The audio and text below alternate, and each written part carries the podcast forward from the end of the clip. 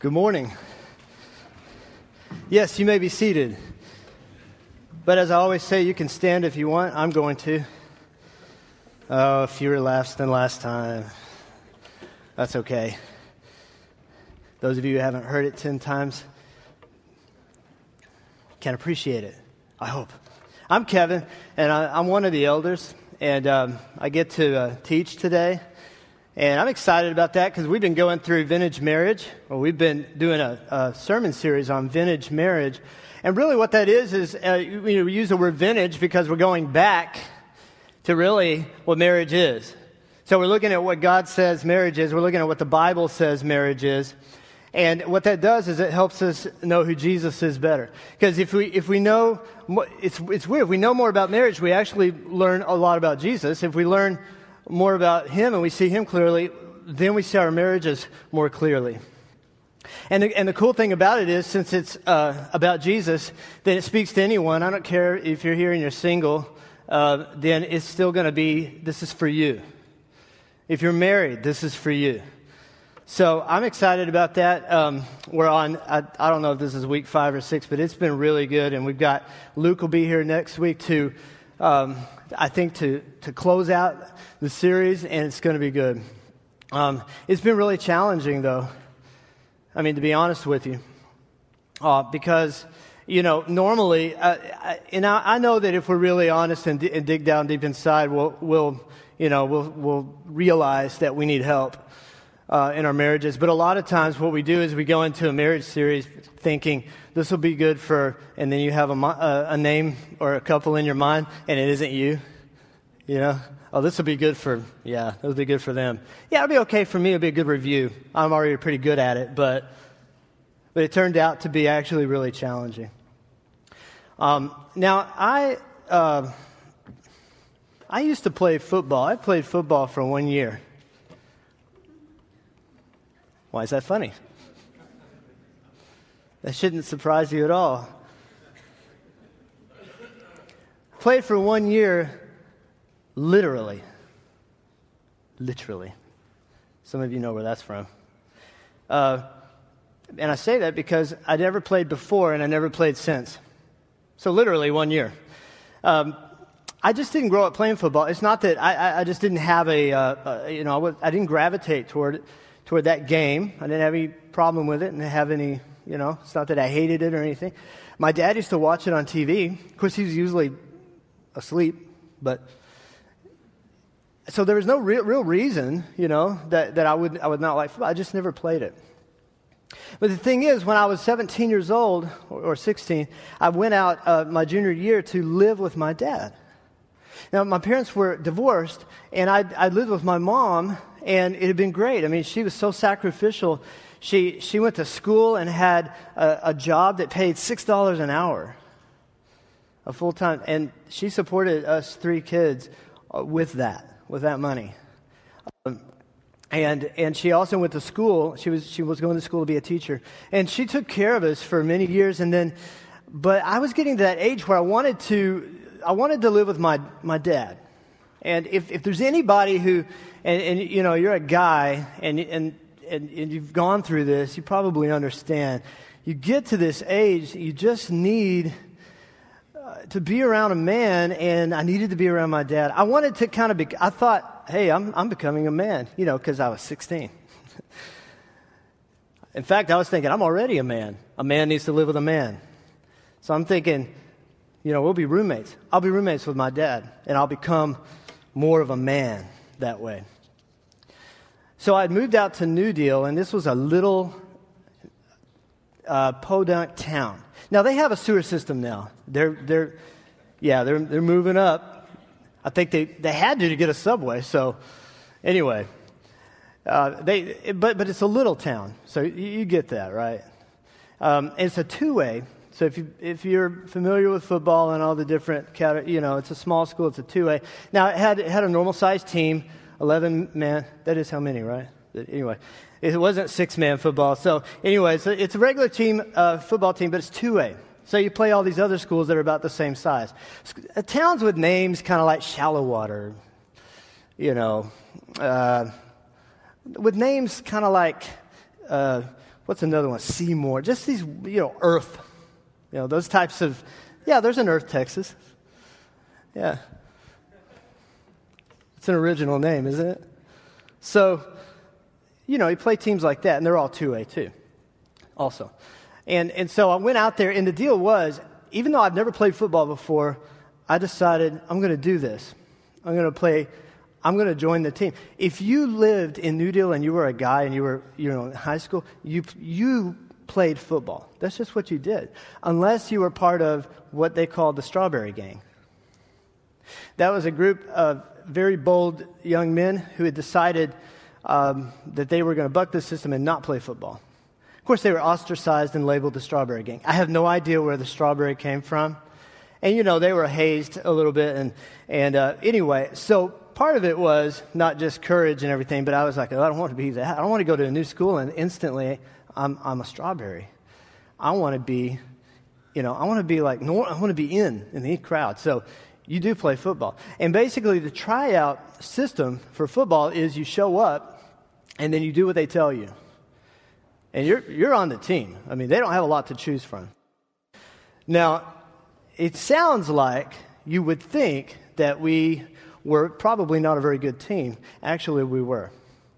And I didn't realize this till I got into the culture a little bit more, but these, this group of guys who had been on, who were on the team that I was joining, as soon as they were born, their dad stuck a football in their hand. I don't know, maybe their dad, you know, grabbed them like a football, you know, tossed them.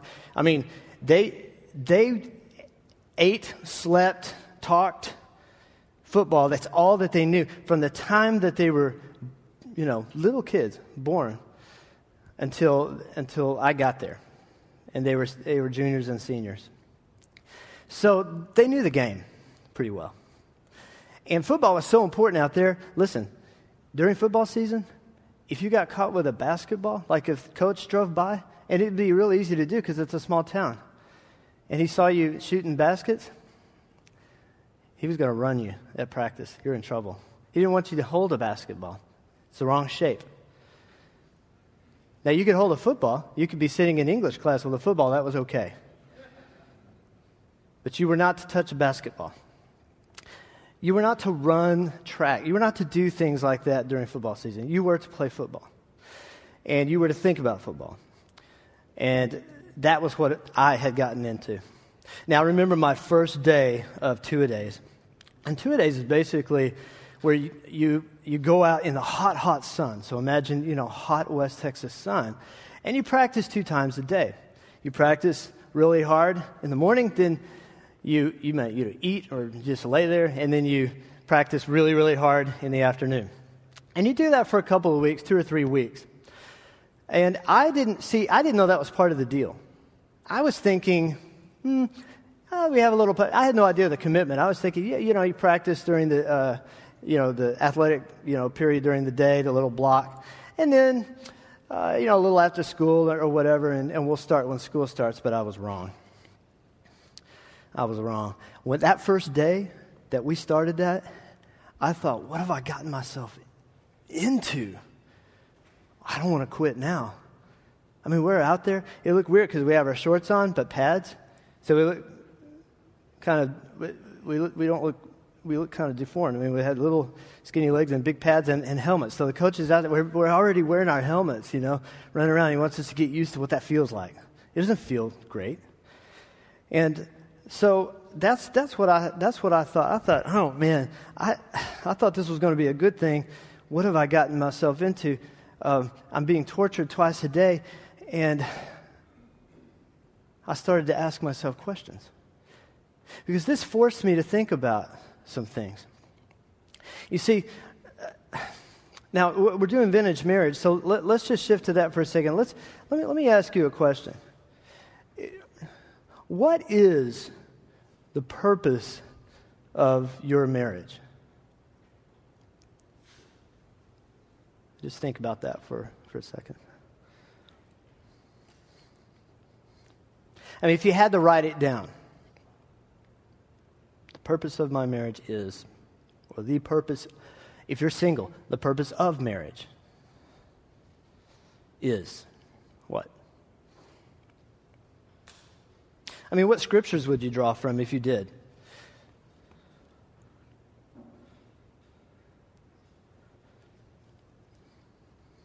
If you're single and you're you know, you're thinking of getting married, then you, it's, it's good for you to think about that.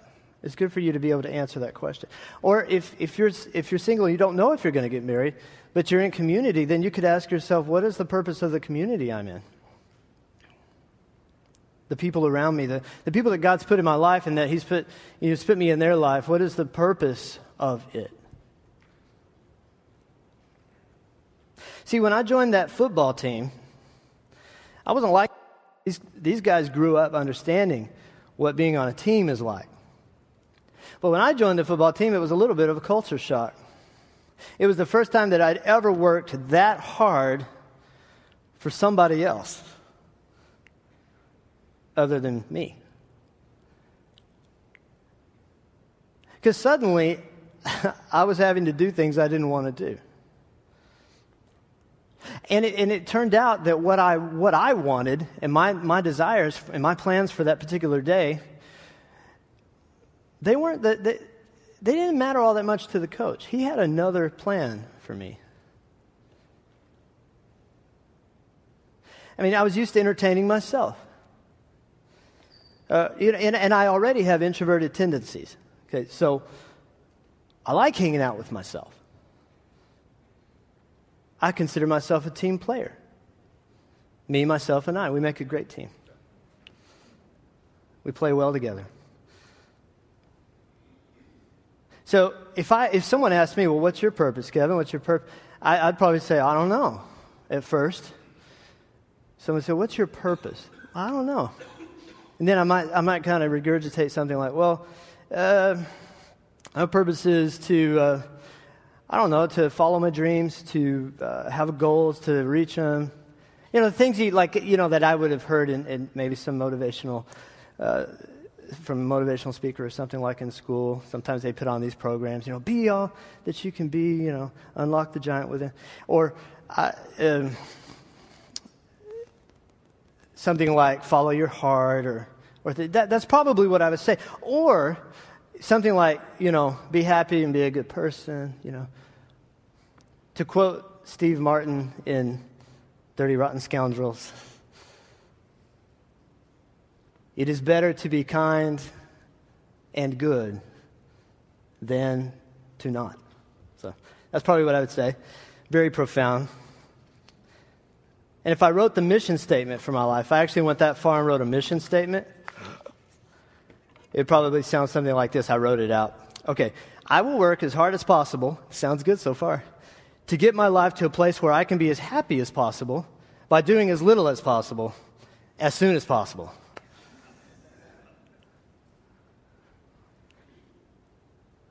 I added some clauses like anyone who can help me accomplish this is on my team.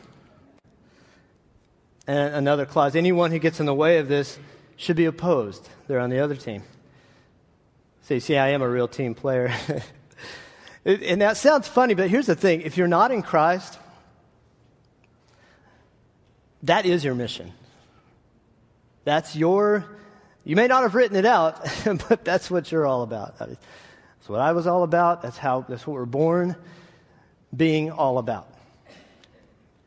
If you're not in Christ, that is what you're about. You are about working as hard as possible to get to a place where you can be as happy as possible, doing as little as possible, as soon as possible. And those people who help you are on your side, and those people who oppose you, they are to be opposed. That's really, that's our sin nature. We're, we can not have it. We're born like that. And it started in the garden. Um, that's, that's how it began. The, the devil came around to Adam and Eve. It said, the Bible, serpent uh, you know, whispered things to Eve, lies about God, saying um, that God wasn't good, uh, God didn't have their, their best interests at heart, that their plan would work better, and they fell for the lie, and uh, it was a lie. And so, because of that, we're born really with that mission being at the core of our being. And if you're not in Christ and you get married, here's the tricky thing this will still be your mission, that'll still be it. Which makes marriage the, the task, you know, it gives you the, an impossible task in marriage. If that's your mission in life and you two get together and you get married, then you have the impossible task of making your spouse happy, and the impossible, they have the impossible task of making you happy. You can't do it because you're both, you both saying to yourselves, I am God, this is my world. The devil told Eve, You will be, if you eat of it, you will be like God. So Adam and Eve thought, Okay, we want to be like God. But they were already made in God's image, so they ignored that and then they went ahead and, and they took things into their own hands. So this is what we do. And so uh, if you are if you're not in Christ and you're married, then there's instant conflict in that way because you have opposing missions, life per missions. You're, you're opposing each other naturally. And then only at points of compromise can you make that work. And for how long? I mean, some people do that for a lifetime, but. But if you're in Christ, then your marriage has a new purpose. I, I want to look at Ephesians 5.31 because we want to talk about that purpose. I want to talk about what, what the Bible says the purpose of marriage is. Ephesians 5:31 through 32. Uh, Therefore, a man uh, shall leave his father and mother and hold fast to his wife, and the two shall become one flesh. This mystery is profound, and I'm saying that it refers to Christ and the church. Okay, so uh, what, what Paul's doing there is he's really, he's quoting Genesis, because Genesis says, therefore a man shall leave his father and mother and hold his wife. And remember, we've been, we've been uh, citing Genesis a lot and looking at Genesis because really to understand marriage and even to understand the Bible, you have to, you have to go to Genesis. I mean, it, it, if not, you're going to be missing some important things. He's quoting it, and then he says, This mystery is profound, and I'm saying that it refers to Christ and the church. So, the pur- a purpose of marriage is to demonstrate the gospel, and that glorifies God. So, and now, and we've, we've talked about that. We've talked about how it's a picture of the gospel. See, marriage, the way God designed it, it images Himself. Because we know that God is, God is the Father, uh, the Son, and the Holy Spirit. And that they're all in distinctly different roles, the three persons of the Godhead, but they're all one. Remember how the Bible in Genesis says, and the two, and the two will become one flesh? That's what it says here. And, and in Ephesians, the two will become one flesh, so they're one. Well, God's that way too. God, and He, that's how He created man and woman to be, to, when they, when they get married, they become one flesh, they're one. But they have distinct roles. So, marriage, the way God designed it, it is to image Him. It's really to look like Him. If people look, people uh, who, who aren't in Christ, who don't know Jesus, and they look at your marriage, they should be able to tell something about God just by your marriage. And really, since God designed marriage, simply by the fact that you are married is partly imaging God because human beings did not invent marriage, God did. And the purpose is to demonstrate the gospel as well. So the gospel, because Paul says, well, this is Christ in the church. What does that mean? Well, uh, Jesus is our bridegroom, the Bible tells us. And that makes us the bride.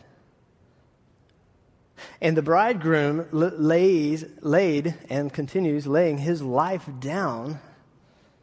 He continues giving us his, us his life. He, he laid his life down for his bride with, with an ultimate uh, sacrifice.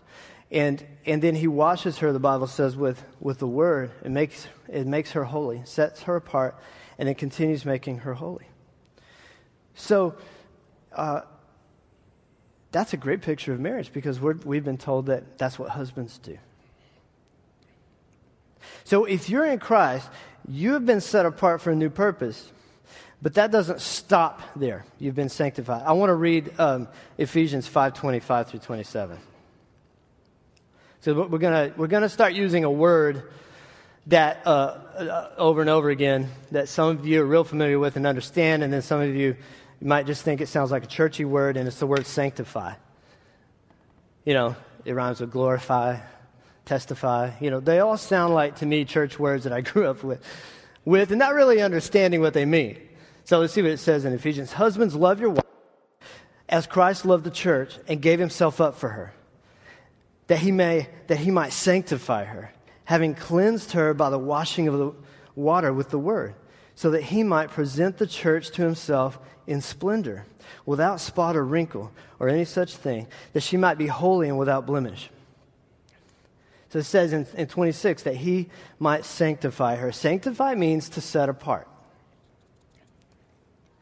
That's what sanctify means. So when you hear the word sanctify and, or sanctification, it means the process of being set apart, or it means to be set apart. And so he tells us uh, in Ephesians that, that that's what Christ did with the church. That's what Christ did with us. But it doesn't stop there. Let's read 2 Corinthians. I want to look at 2 Corinthians 3.18. These, these two scriptures together are going to help us understand uh, what sanctification really means. So when we're using the word sanctification, marriage is for sanctification. You know, we understand. We, we, we might read that in the book or hear that. But let's, let's, let's see what that actually means. Um, verse 18. And we all, with unveiled face, beholding the glory of the Lord, are being transformed into the same image from one degree of glory to another, for this comes from the Lord who is Spirit. So, this describes a continuous changing and, and growing and being transformed, actually changed into the likeness of God, into the likeness of Christ. So, it happens on a daily basis, it happens all the time. Um, and, you, you, know, when I, when I showed up on that, on, on that football team, I have to tell you, I'm not a natural. I mean, it was very unnatural. I pulled both my groin muscles. Both of them. I didn't know I had those. I could not, I could hardly walk for quite a while. And I remember how weird it felt to put on pads and the jersey. I kind of liked how it looked because I look in the mirror and be like, I look big, you know, because the shoulders come out.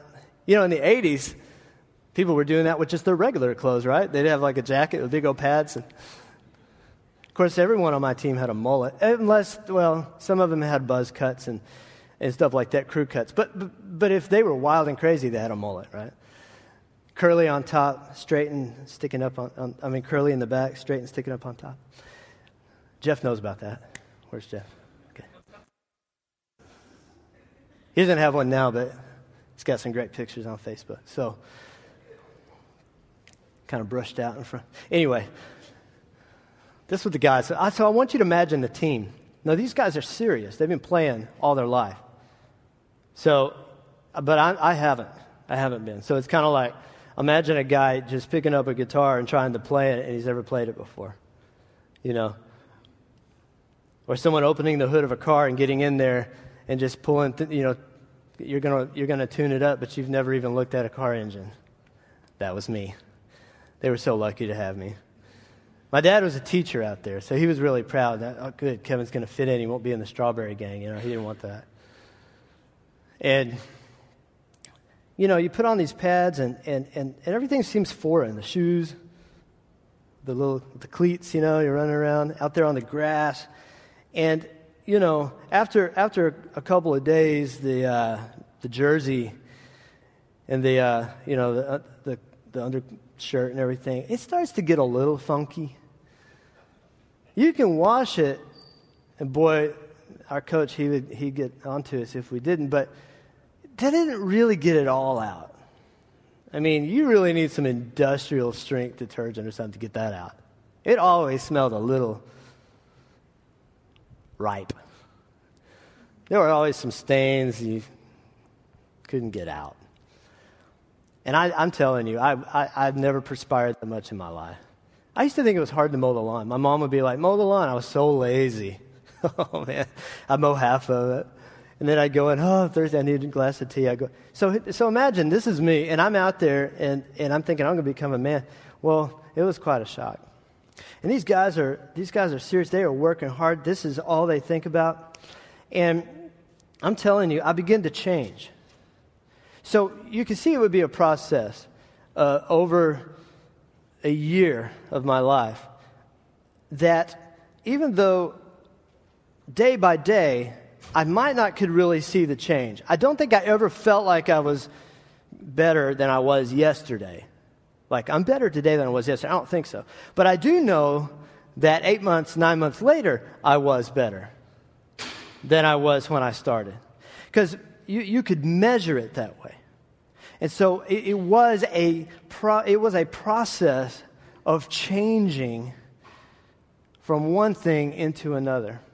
And, and so, really, in a, in, a, in a way, I was being set apart for a different purpose to play football, to be on the football team, to be a part of this thing that was bigger than me. And I was used to just being me and letting it be all about me. And my other two friends, myself and I, and my thoughts and my dreams, and, you know, and now it was about someone else's dream, my coach's dream to win state championship, which he cared very much about. And so did all the guys. They'd been growing up. This, was a, this is actually a sort of a dream team. They were bigger and stronger than, than any uh, class that had, had been, at, at least in it, anyone's recent memory, at New Deal High School. It was the biggest graduating class even that we had ever had. It was 45. The year before, zero. It's possible. So if you're married, here's the thing your spouse is the first and most important. That was a hard word to get out. Most important point of contact for that to happen. Now, when I was on the football team, my teammates around me, they were the most important. They were the, they were the ones I was coming into contact with, literally. Like, sometimes in a really uncomfortable way, you know? I was like, really? Is this how we do the shower thing? Where are the stalls? Evidently, you don't need those, just a pole with a bunch of spouts. So, get a little closer than I expected with these guys. So, and then in practice, of course, there's a lot of contact in practice. So these guys are. So if you're not married, if you're if you're not if you're single, then the, the, the, your community around you, those are the people. You're, those are the, your first and most important, uh, con, you know, points of contact for for this changing to take place. But if you're married, it's your husband or, it's your wife. First, most important, more important than anyone else. As far as, because, why? Because, and I'll reiterate it again, as Luke pointed out, they're the ones that know you the best. That's the way God designed it. And um, as I was, as I gave uh, an, an illustration with the ramp and dropping in and stuff, when one person's riding the ramp, the other person sitting on the side and watching, they can see things that you can't see when you're doing it. When you're playing football, the coaches on the side, they can see what you're doing better than you can see what you're doing. So, your husband or wife is that person looking in. They can see better than anyone else. And if not, that needs to change. They need to be able to see better than anyone else. And so your husband or wife is that first point. And so acting in our distinct biblical roles in marriage, when, and we've, in the last three uh, sermons, that's what we've been talking about. We help each other change. We bump into each other. We uh, push each other. We encourage each other. Um, you know, when someone is spotting someone who's lifting weights, it's amazing how much better you can lift when you're like, you're shaking. Ugh. If you're by yourself, you might just give up. But that person standing above you and their fingers are under the pole and they're just kind of, they're not really lifting, but they're going, come on, come on, come on, come on, you can do it. Ugh. For some reason, it's easier. They're not really lifting it, but just the fact that they're there. So you're doing that with each other. Now, just like my purpose for being on that football team was no longer about me, neither is you being married only about you anymore. If, it's, if you're in Christ and, this, and, you're, and you understand God's design for marriage, then it isn't about, it isn't about that anymore. Remember how I thought, uh, be happy. That's my goal. Well, then what is it? Because we could stop there. And listen, a lot of times that's, that's what we do. And, and I'm, t- I'm saying we, I mean the church. When we're teaching about marriage, we often stop right at how to have a better marriage. Just as if the purpose of marriage is to have a good marriage. But that actually isn't what the Bible teaches us. So, same thing. If, if a football player, is their only purpose to become a better football player? Is that the only reason they're doing it? That would be kind of weird, wouldn't it? So, what is the purpose of the football player, of the guy on the team? Why is it important for him to even get any better? Why was it important for me to learn how to play the game?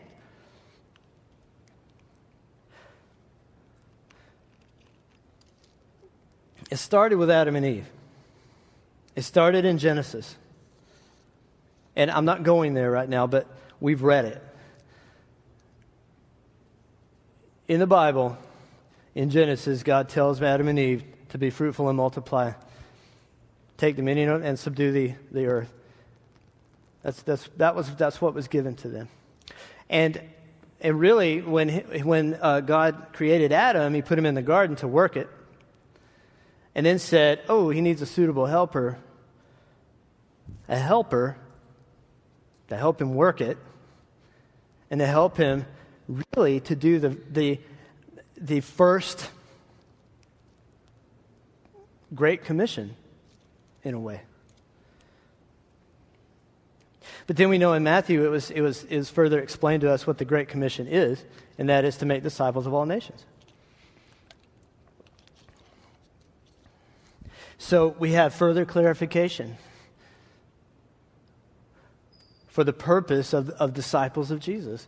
Now, you say, well, our purpose is to glorify God. Yes. God is glorified when we image Him, when we point to the gospel, when we, when people look at us and they, they know more of who He is in His goodness in His grace, in His greatness, in His gloriousness, uh, in His glory, then He is glorified. Our purpose is to glorify Him. And we do that by making disciples who make disciples, by imaging Him, by demonstrating the gospel with our lives and our marriages.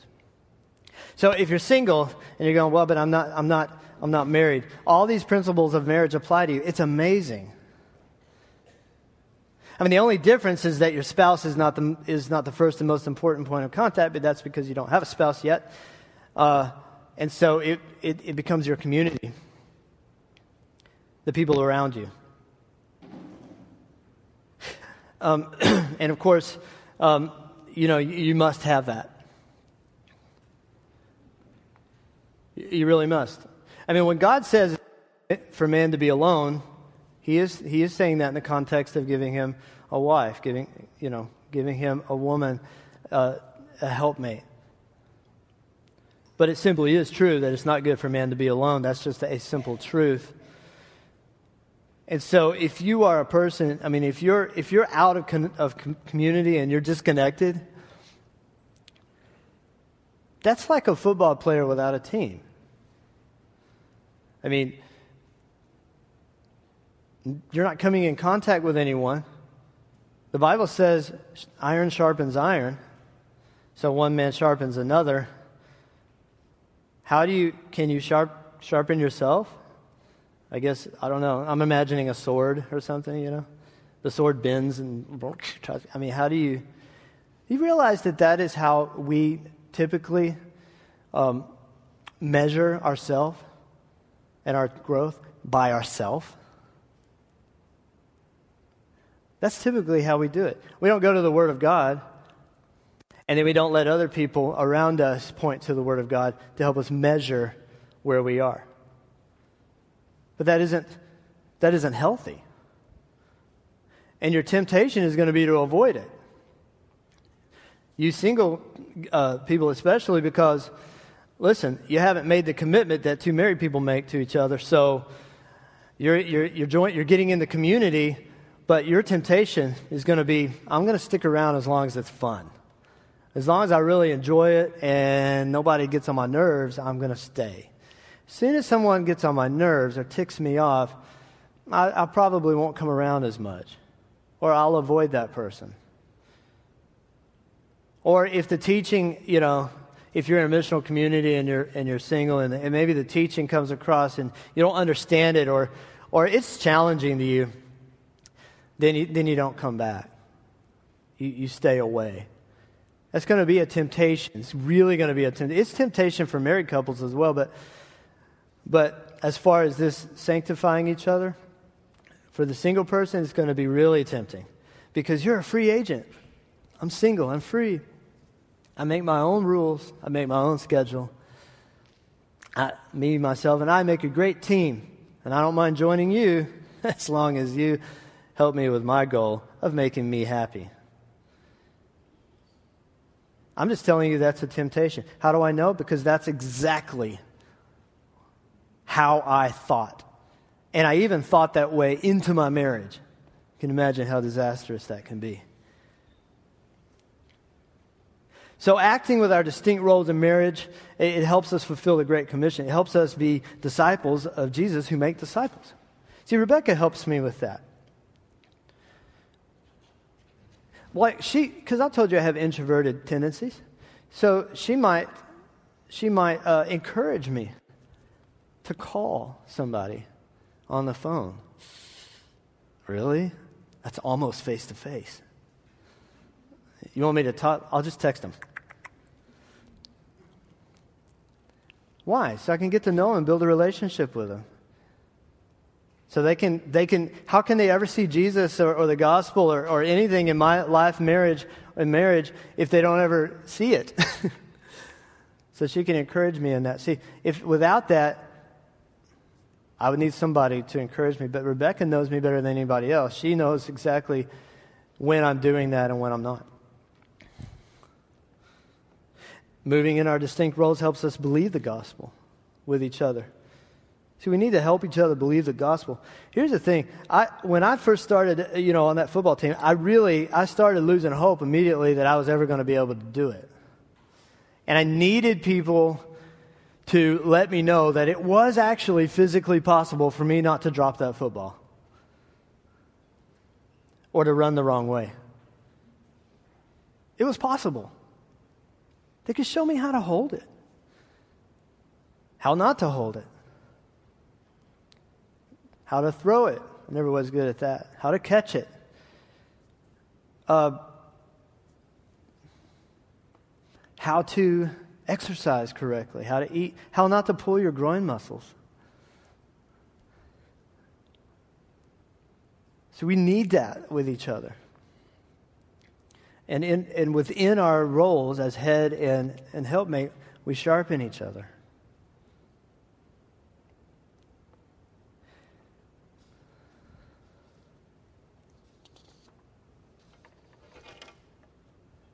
Here's the interesting thing, though it was surprisingly fun and fulfilling to work that hard. I mean, yeah, my flesh, my flesh, you know, like, I hate it. You know, you're running and anything to have to stop, you know, or, it, or, or we're doing the, the, I mean, my, my coach was an expert at thinking of exercises that just were, it was like a form of torture, you know? You're like, I think I, I think I, I, I pulled my groin muscles by doing, by doing this thing over and over again. And evidently, I, I just, you know, my body wasn't used to doing this. So, or running, you know, with your hands and legs with, without your knees touching the ground. Who thinks of stuff like that? Running to one line, there's a bunch of lines on the field. Running to a line and then running back, and then the next line, and then running back. I mean, that's just torture. And you're looking at all the lines. Oh. I mean, but there was a, and it was an interesting thing that began to happen to me where I began to enjoy the work, not because it felt good at the time necessarily, but because I started to feel good about being a part of a team and being a part of this thing that was bigger than me. This will happen as you and your spouse, or if you're single, you and, and your community get really good at doing this with each other. It's going to really be un- uncomfortable at first and painful because people are going to know you're not perfect any, anymore. I mean, the, the people that I uh, am doing this with the most, and Rebecca being the, the one that I'm closest with, she's my wife, um, that's when it gets difficult for, the, for you to let them see your faults. I mean, it was a little embarrassing when I was a football player and I didn't know how to, I didn't even know how the game worked. You know? Why was the coach so mad that I was out there and I was the 12th guy on the field, you know? Boy, he, his face turned different colors. He's amazing. He would put his Diet Coke down for that. But, uh, you know, it's embarrassing. So when you, at first it's going to be a little painful. It's going to be embarrassing. You're going to be, you're going to be showing some sides of you that, that show you to be weak with your spouse.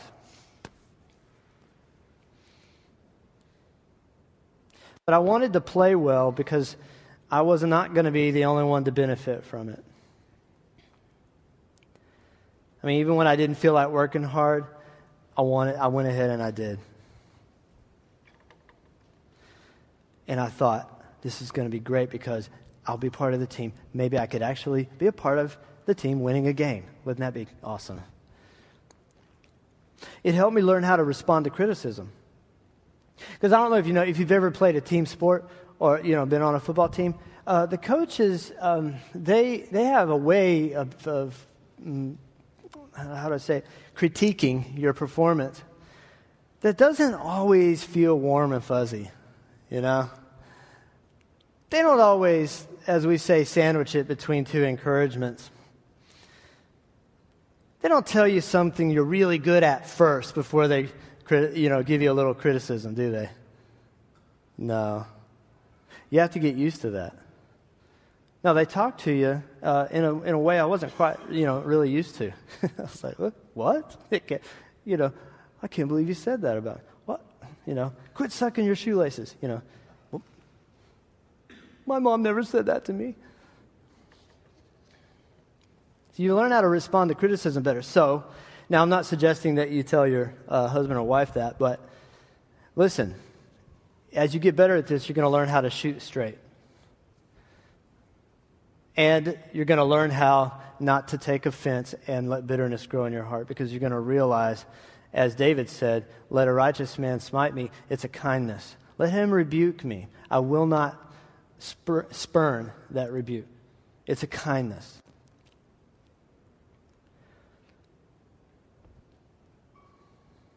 And, you know, I keep saying over and over again within our distinct roles, because we have talked about headship and, and helpmating and all of that. Well, think about a football team. It's the same thing. We had a quarterback, obviously, and I was not him.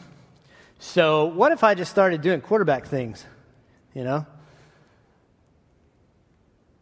Yelling out plays when it's his turn to yell out plays. Can you imagine what that would be like? Or what if I just jumped up there on the line? You know, I, this may surprise you. I'm not a lineman. So, what if I just jumped up there on the line? All right, let's go. We have our, you know, the football team, each, each team member has a distinct role, and it's really important that they learn how to stay within them with very, very little deviation. Very little. Boy, I tell you, I, I mean, there were a few things that made my coach angry dipping snuff during practice, playing basketball during football season, putting 12 men on the field, and doing somebody else's job instead of yours. Boy, he would change colors over that. Because he was teaching us we need the center. We need the lineman. We need the quarterback. We need those people to be those people. Well, the quarterback, he gets a lot more, you know, of glamour and a lot more, you know, recognition and things like that. Uh, but him, him without the team, what kind of a team would that be? So the team has a built in incentive, really, to, to stick to their job because if they do, they win the game. If they don't, they, they can lose. Uh, let's, let's look at Philippians 2, 2 3 through 7.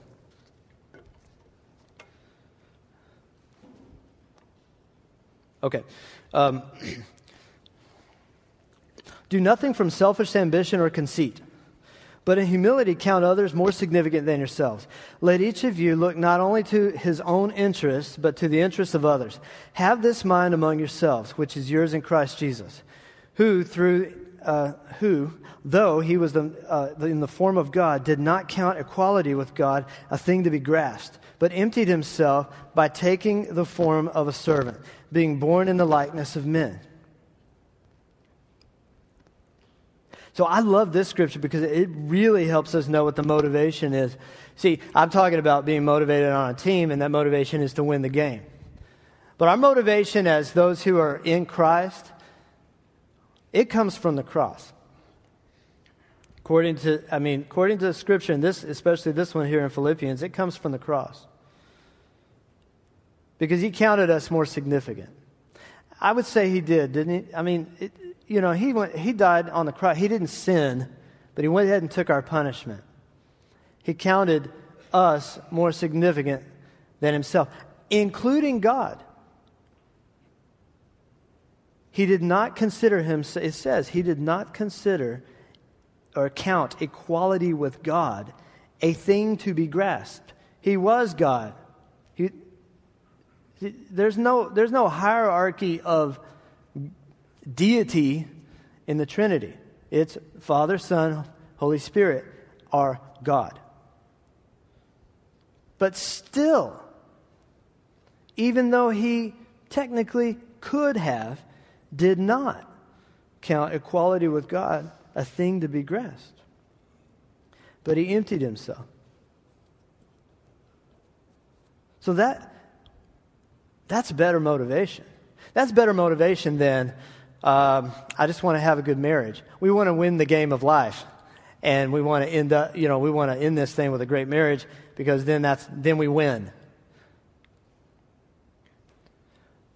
But really the win is when your marriage images the gospel and looks like this.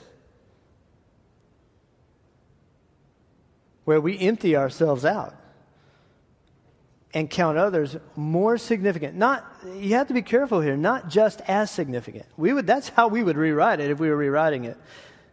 We would say, "Let each of you not look only to his own interests, but to the interests of others. Have this in mind." Um, and then, oh, oh yeah, uh, but in humility, count others just as significant as yourselves. That sounds it sounds good at first, but that's not what it says. It says more significant. Man, that, that's hard. It's, listen, in your marriage with your spouse, is isn't it easier to count them as significant as yourself? Don't we always expect our spouse to come halfway, and if they do, we'll go the other half? Or we'll go the other half if they'll come halfway, but that's actually not what it says. We're actually to go all the way because we're not expecting that equality. Even though We are both created in the image of God and are equal in value and calling and, and glory. As, uh, but we're not going to we're not going to count it something to be grasped. We're going to go all the way. Imagine what imagine a, a, a marriage where both husband and wife do that with each other. Both of them. Husband goes all the way to wife, wife goes all the way to husband, pouring themselves out, emptying. And empty, I like that. It doesn't just say pouring out because pouring out could sound like you have a little left, but empty means empty. Nothing left. I got to save a little energy for myself. I got to save a little. I struggle with that. Rebecca and I, um, Rebecca knows this, that I, one of my biggest struggles is I do not want to empty myself out so that I end up with no me time, alone time, time where I get to be with my other two friends, me and myself, myself and I, whatever, you know, and we're just hanging out together. And I always act like I need, I have you tell, that's how God made me. I can't help it. Well, yeah, I know I have this thing in my personality that gives me these tendencies, but the gospel says that, I don't, that I'm free from that. I don't even have to protect that anymore. I don't have to protect my alone time. Oh, but Lord, what if, what if I don't get it? I'm going to go insane, I sometimes really am convinced. Now, some of you don't struggle with that. You see, you struggle with maybe the opposite. You want people time. I want to be with I want to be with other people all the time. I want to be with my friends all the time. I want to be with this friend, that friend, that friend, and I'm not giving that up. I won't give that up. If I do, I'm going to go insane. I got to have it. So you're, you're kind of the opposite of me. Man, that that's a real struggle with it. So Rebecca, she can sharpen me that way because she can remind me, oh yeah, the gospel frees you from having to clamor for your own pleasure, comfort, and rest because Jesus is your rest. He emptied himself out for you. If you're in community and, and, you're, and you're single, it, it can work the same way. You know, hey, uh, see, this is the old kind of phone. Like back in the day, you do this to talk on the phone. Now it's, I guess it's like that, like the flat thing. It's just flat now. So. When I was a kid, we had a dial. So, anyway, what do you call that thing? All right, so so you're on the phone, like you, are up there, uh, you're gathering or something, you know, you uh, your missional community decide to get together, and then you call, hey, how come, where are you? Uh, you know, so and so. How come you're not here? You're normally here. What's going on? Oh, yeah, I'm tired. I had to work, you know. Okay. Sorry about that. Yeah, if I don't get sleep now, I'll be tired tomorrow. Okay. All right. So then here's, here's where you do the hard, the hard work with your, you know, your community friend. Hey, guess what? You need this time with your brothers and sisters in Christ. And Jesus is your rest. You might be tired tomorrow, but he's still your rest. You don't have to clamor around for, you know, to make sure you have energy all the time. You know, what are you going to lose? Do you, uh, do you feel like you're going to, you know, somehow in control of your life? Who's really in control? The Bible says we plan, but God orders our steps. I really wish you were here. See? Ooh, that's hard work and then I don't know. They hang up. I don't know. Maybe they receive it. See, that's how that can work. Uh, when Rebecca and I first got married, first conflict that we had was about food. I noticed one of the first dates we had, I went to we went to a restaurant, it was a Mexican food restaurant, and I ordered this big old combo plate you know, of everything. And then she ordered, she had a big plate and a little tiny burrito on it, like a little tiny burrito. And she was just eating it. And she didn't really eat it all. I thought, wow, she doesn't eat much, not a big eater. But that wasn't the conflict. The conflict was, turned out she had braces and didn't want the, the food to get in her braces. so, um, anyway, our conflict was the first time she reached over and grabbed something off my plate without asking. Even if she asks and she could see it in me, I hate it. I've, I've really been working on that. Now, I have what I always believe to be the perfect amount of food on my plate for me. I don't really have any to spare. I need all that food to go in me. And if she takes a bite, I'm going to have less. It's, it's funny. It's amazing. I didn't realize that was in me because I never had anybody taking food on my plate till I met Rebecca. So immediately, she began sharpening me. She's asking me, What's the big deal? Why are you all so up? And I had to ask, Why am I so upset about that? Sometimes we would order food. She would come in with the bag, set it down. I would open it up, and there's a bite already out of it. She had gotten it on the way, like in the car. She put, wraps it up, puts it back in the bag. We'd go to the movies, and I would get my, you know, 45 ounce or 44 ounce Coke for me. I need all 44 ounces. And she would say, No, I don't want anything to drink. Would you like something to drink? No, no, I don't need anything. Well, now I know why she didn't need anything. She drank mine. She would just reach over and drink it out of my straw. So I'm like, oh, now I, I think I probably only have 32 ounces now. One time she picked it up by the lid while we were watching Titanic and spilled it on my lap. In the middle of the scene where he's in the ocean, dying. It's cold. It was really cold for the rest of the movie because there's, there's a little bit more of the movie after that. As you know, it's, a, it's an unusually long movie. And see, it does, that's, just a little, that's just a little picture of what's really wrong in me that needs transformation. Because I'm like that with a lot of things, it turns out, in a lot of areas of my life, not just food. It's with my time, it's with my things that I feel like I need to protect, my privacy, you know, sentimental things it turns out I've been protect, you know, trying to protect those things. When really the gospel frees me from even needing to protect myself at all. I am protected. God is my shield. He's my refuge. He is. He's my help in time of need. So, I'm about to close here, but I wanted to give a, another, just a little example of uh, conflict that might be um, something that you might deal with in a, in a way that we deal with, with it that's wrong.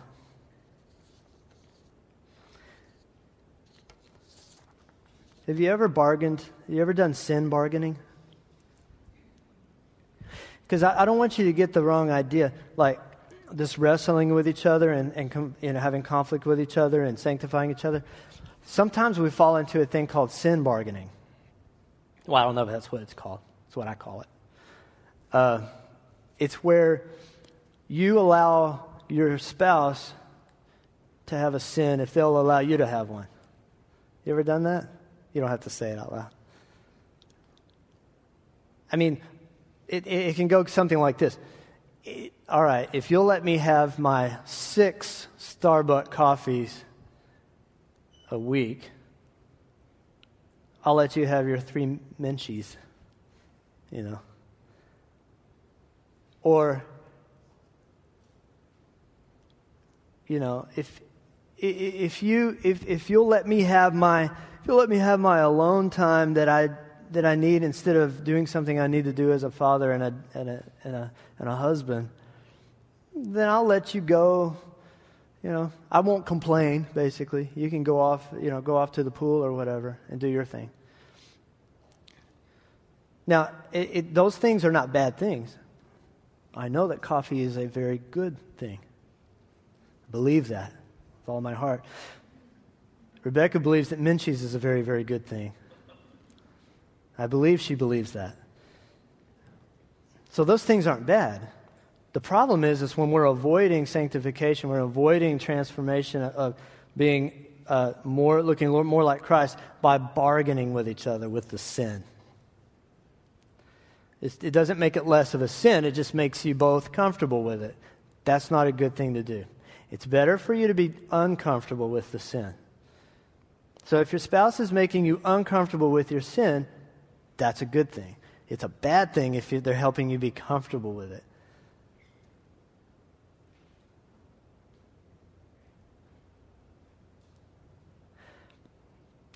Well, it sounds kind of like a downer. You know, I talked about um, being on the team and how much hard work it was and how I pulled my groin muscles and it was, you know, it was so hard, it was so terrible.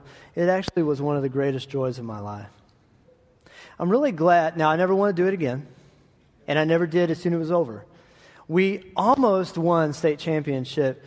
Well, almost did. We got to um, the semifinals game. If we'd won that game, we would have gone to the championship game. We actually scored in that game, so it wasn't a blowout. We had blown every team out before that. And we lost that game by seven or, or something like that points. And, and, um, and so, you know, it's heartbreaking for my coach. He retired after that. I guess he figured I can't do it with this team, can't ever do it. And then he became the superintendent. Um, and then, you know, one of those towns that has either you're the sheriff, the mayor, the super. he was the coach, the superintendent. He actually lived on campus, kind of weird. Um, but it was, a, it was a great joy to almost win, to, to, be a part of the team. No, I wasn't the natural athlete, the one that was really pushing the plot, but I was part of the team, and I really was. What a joy that was. Oh, it hurt a lot there were a lot of uncomfortable uh, moments. but the joy of it, I wouldn't trade it for anything. Well, that's what Jesus said. That's what he said in the garden. I wouldn't trade this for anything. Your will, not mine. He was talking to his father. I don't want to do this, Lord. This is going to be horrific physically, spiritually, mentally, every, in every way. I'm going to hate this. But the Bible says he did it for the joy set before him. And that joy, that's real. That's not fake joy. That's real. Psalm 16:11 says, "You make known to me the path of life. In your presence there is fullness of joy. At your right hand are pleasures forevermore." In Christ, we have fullness of joy. I mean, didn't he say in Matthew at the end, after the, in the Great Commission, Behold, I am with you always to the ends of the earth, or to the end of the age? I always say earth, but it's end of the age. Behold, I am with you always. I'm with you always, and at my right hand are pleasures forevermore and fullness of joy, and I'm with you. You have joy. You have joy. Even if you see, sometimes you, you you don't f- perceive the joy the way that you think it should be perceived because you're in the middle of the workout or you're, you're feeling the pain. But we're people who, who walk by faith, not by sight, and not by our senses. So even if we're feeling pain, we see with faith, oh, yeah, we have joy. Oh, yeah, I do. It may be set before me, but I have it.